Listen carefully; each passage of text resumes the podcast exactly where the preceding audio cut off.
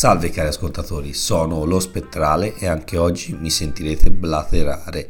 Prima di tutto chiedo scusa per questa voce eh, abbastanza compromessa, ma è periodo di malanni stagionali.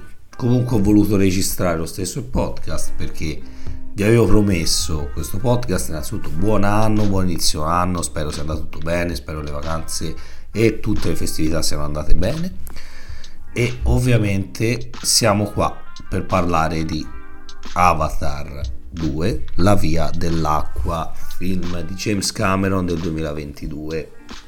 Eh, trama, sapete più o meno tutti di cosa parla. Torniamo su Pandora dopo ben 15 anni dal primo, dal primo film. Vediamo come la vita di Jack Sully, l'ex marine, si è evoluta ha costruito una famiglia con la sua compagna, è diventato un leader per navi, ma sono tornati esseri umani. Esseri umani tornano, un vecchio nemico ritorna per una nuova risorsa ancora per conquistare Pandora. Su Avatar c'è tanto da dire secondo me, mm, paradossalmente, per quanto si dica sempre la solita cosa su Avatar, non c'è trama ha una trama semplice. È da questo primo punto che voglio iniziare la trama. La trama di Avatar è semplice, sì, perché eh, siamo di fronte a una trama strabusata. Chi ha visto Pocahontas balla coi lupi, la trama è quella, è vero, ma perché io non credo che sia un difetto la trama di Avatar? Semplicemente perché Avatar è eh, un film che deve arrivare al grande pubblico, che deve toccare svariate fasce d'età e svariati animi. Deve coinvolgere il bambino che magari ha visto il primo, adesso non è più tanto bambino. Eh, deve coinvolgere la persona adulta, deve coinvolgere anche la persona più anziana che va al cinema, che ha una grande passione e va da anni, svariati decenni magari al cinema perché vuole essere un film veramente per tutti. È un blockbuster, quindi è chiaro che una trama semplice fa aumentare le persone al cinema. È un bene, è un male, non la vedo così tanto tragica come soluzione. Pensate a svariati film che, hanno, che sono stati acclamati dal pubblico e hanno una trama relativamente semplice. Pensate a svariati western che sono diventati capolavori. Ma io faccio un esempio ancora più banale. Io adoro la trilogia del pianeta delle scimmie di Reeves. Adoro tutti i film. Pianeta delle scimmie adoro non tutti perché gli ultimi hanno avuto dei problemi seri. Ma la trilogia del, ehm, di Matt Reeves è stato veramente un grande rilancio di una saga che era morta e stramorta e se ci fermiamo a pensare alla trama dei tre film, questa è solo umani contro scimmie. Nel primo c'è eh, l'inizio della consapevolezza delle scimmie, quindi il fatto partendo da Cesare che le scimmie stiano diventando intelligenti, succede una determinata cosa, chi ha visto il film lo sa. Nel 2 si acutizza lo scontro, nel 3, se ci pensate bene, non è così tanto diversa la trama, però è un film che ha saputo fare tanti riferimenti alla guerra, ad altri film, che ha saputo trattare i suoi temi con semplicità, parlando al grande pubblico. Questo è quello che fa Avatar. Avatar parla di alcuni temi banali. Beh, eh, il, il defini- la definizione di banale è relativa, sono temi attuali, che forse per quello diventano banali chiaro che parlare di ecologia, di ambientalismo sia banale perché è un tema grande. Se vi ricordate bene, io nel podcast che, deten- che dedicai a Reminiscence parlai proprio di questo. Reminiscence aveva una trama eh, ecologista e non lo faceva, eh, diciamo, non la portava avanti in maniera pedante. Reminiscence non era un film per tutti, non è Avatar.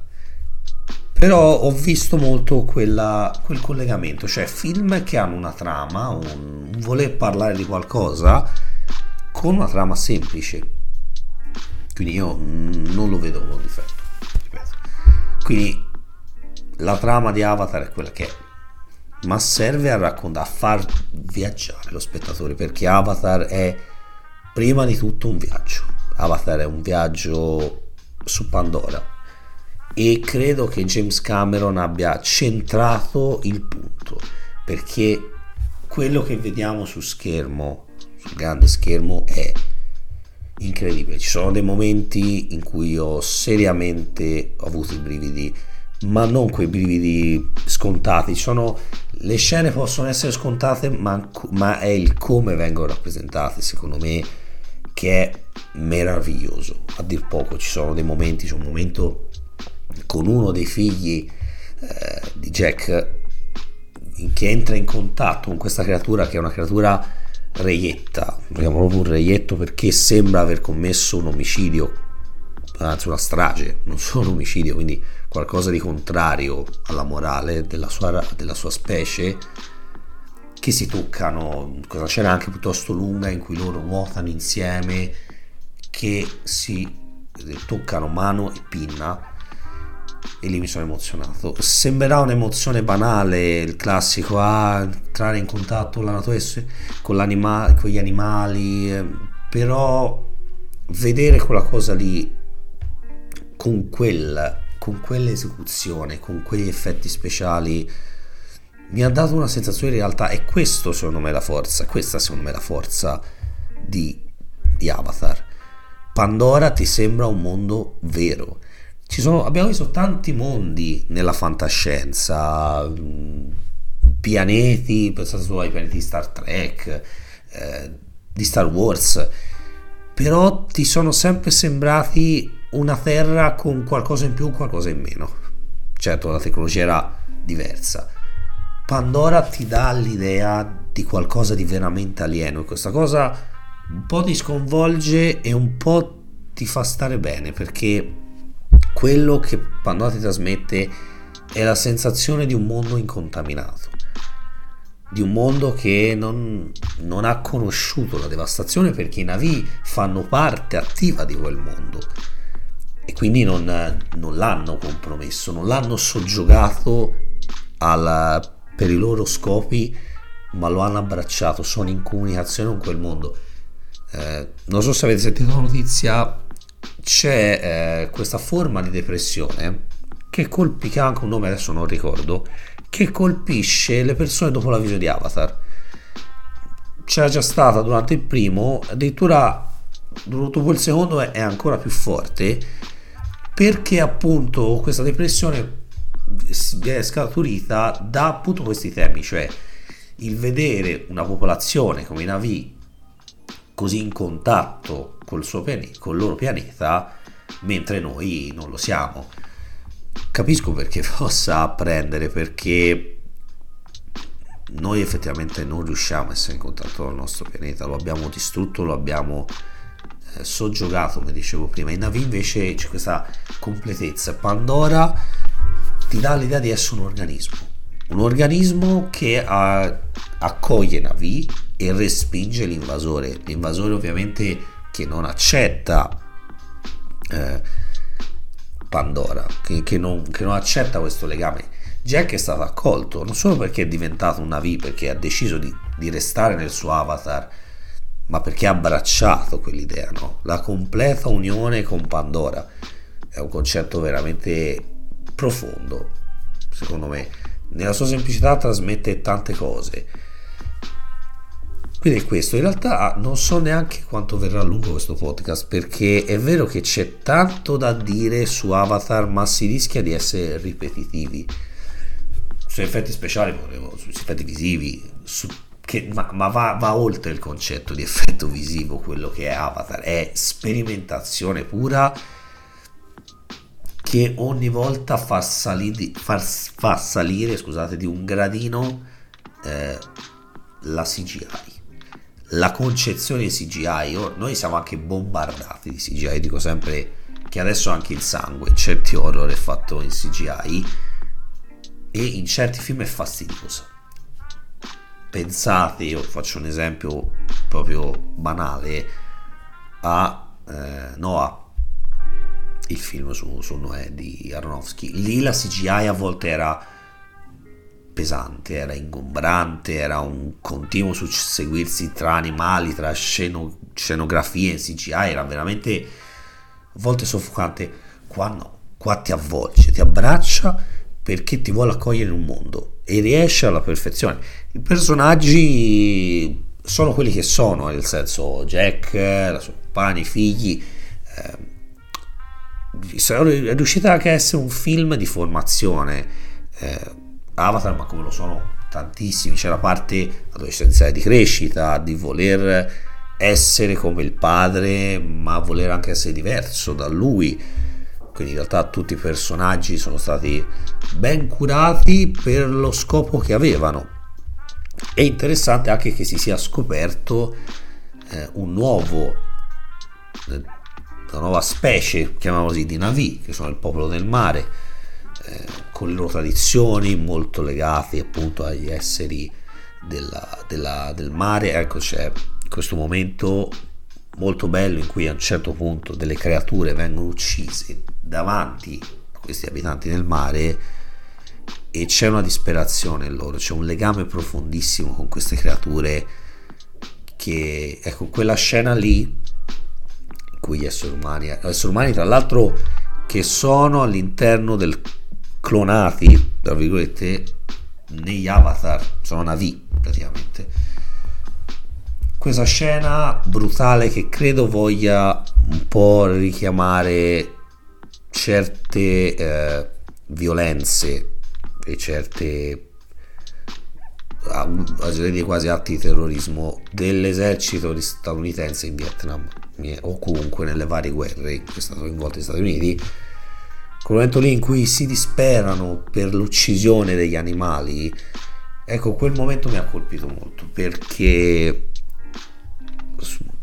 chiunque chiunque sia amante degli animali può provare un certo dolore nel vederli maltrattati, ma lì è qualcosa di diverso, è proprio un'unione perfetta con questo mondo. Sto ripetendo, ma è questo quello che vuole mandare. Il vero messaggio di Avatar è siamo un unico mondo, siamo un'unica cosa, cerchiamo di, di proteggerci a vicenda.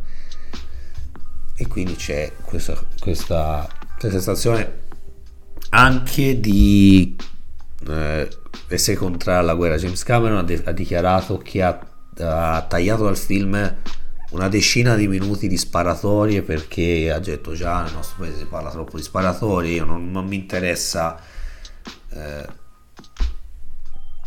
di rappresentarle di nuovo. È un discorso che può essere più o meno comprensibile per quanto non è certo quei 10 minuti in meno che faranno cambiare idea alle persone, però capisco quando il cinema si vuole, fa- vuol fare anche promotore di messaggi. Per quanto sia ban- forse questo è effettivamente un po' banale, però diciamo che l'intenzione è buona. Sul ritorno di un determinato personaggio che magari qualcuno si ricorderà, ma sono passati tanti anni da Avatar 1, quindi è difficile. Per me sono passati 13 anni perché l'ho visto nel 2010, era già il 2010, anche perché in Italia, se vi ricordate, eh, il primo Avatar uscì nel 2010 dopo dicembre 2009 perché eh, si aveva paura, almeno le produzioni dissero no abbiamo paura di farlo scontrare con il cinepanettone dell'anno, non mi ricordo neanche qual è sinceramente, perché aveva paura che ne avrebbe risentito Avatar. Vabbè, lasciamo perdere. cioè, Avatar avrebbe risentito dello scontro del cinematografo. Ma vabbè. Siamo in Italia, eh, potrebbe anche essere vero, poteva anche essere vero, però... E... Torno al personaggio ci sta, eh, non vorrei però che questo determinato personaggio resti come una sorta di minaccia vagante sempre dietro l'angolo. Il finale del film potrebbe farlo capire. Non vorrei perché lì veramente mi darebbe fastidio perché se come è stato dichiarato si vuole esplorare ancora di più Pandora perché non magari avere una, un nemico Navi? È stato detto che verrà eh, descritta questa, questo popolo delle ceneri che sono dei Navi un po' cattivi, diciamo così, un po' malvagi. Questo è per me importante, cioè far vedere che Pandora è un mondo sfaccettato, che non tutti i Navi sono necessariamente buoni. E quindi potrebbe essere interessante. Quindi non vorrei che questo determinato personaggio tornasse continuamente tipo tipo Jason Wurz o Michael Myers che buttano fuori ogni tanto perché abbiamo bisogno di un villain no spero di no penso di no insomma qui questo sul, sul resto della la, la storia appunto come dicevo prima la banalità o la semplicità della storia si riduce a questo arrivano gli uomini cattivi bisogna combatterli grandi plot twist non ci sono ovviamente. Ma va bene così, cioè non è un problema. Per me Avatar quello deve fare, deve raccontare una storia lineare che mi permetta di godermi qualcosa di diverso, perché Avatar è qualcosa di diverso, Avatar è un viaggio, Avatar io credo che abbiamo vissuto e stiamo vivendo la storia del cinema Avatar.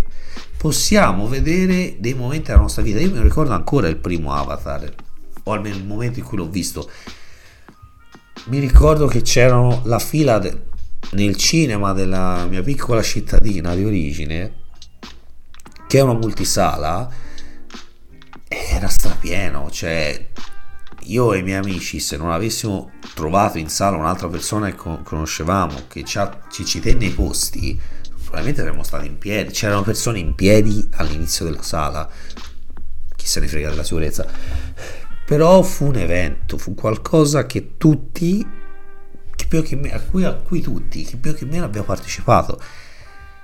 E essere ancora qua, cresciuto, perché sono passati 13 anni, 13 anni si parla di, un, di una persona 17enne che si appresta al cinema, si affaccia al cinema come eh, una persona che va a vedere ogni tanto un film per passare eh, la serata, il pomeriggio, sono passato da quello a un appassionato di cinema che è qui a parlarne, che sviscera i film, che si va a vedere il film indipendente, eh, che si va a vedere il film d'autore, eccetera, eccetera, però va ancora a vedersi Avatar perché ha bisogno di sognare. E questo è quello che ci fa Avatar. E questo è quello che fa scaturire Avatar secondo me, la voglia di sognare, quello che l'alimenta.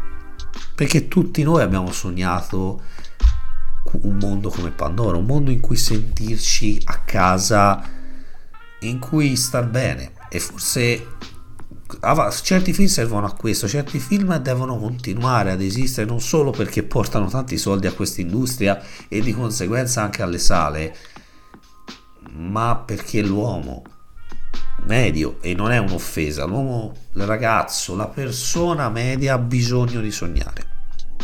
Questo è Avatar, di questo volevo parlare. Io non ho scritto niente, io di solito scrivo qualche appunto, non ho scritto niente, volevo andare a braccio, volevo parlarvi di questa cosa di Avatar per iniziare l'anno così, con questa riflessione. Ricordatevi sempre che il cinema è sogno prima di tutto Può essere anche un incubo, certo può essere un incubo. Eh, un horror è un incubo, ma è comunque un'emozione.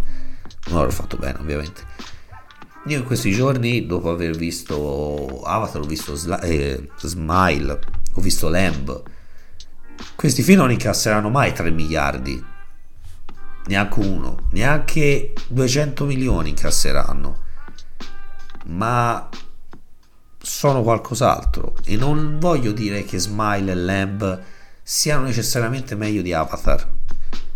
Il miglior film dell'anno per me, come avete visto nella chi mi segue anche su Instagram, è The Northman.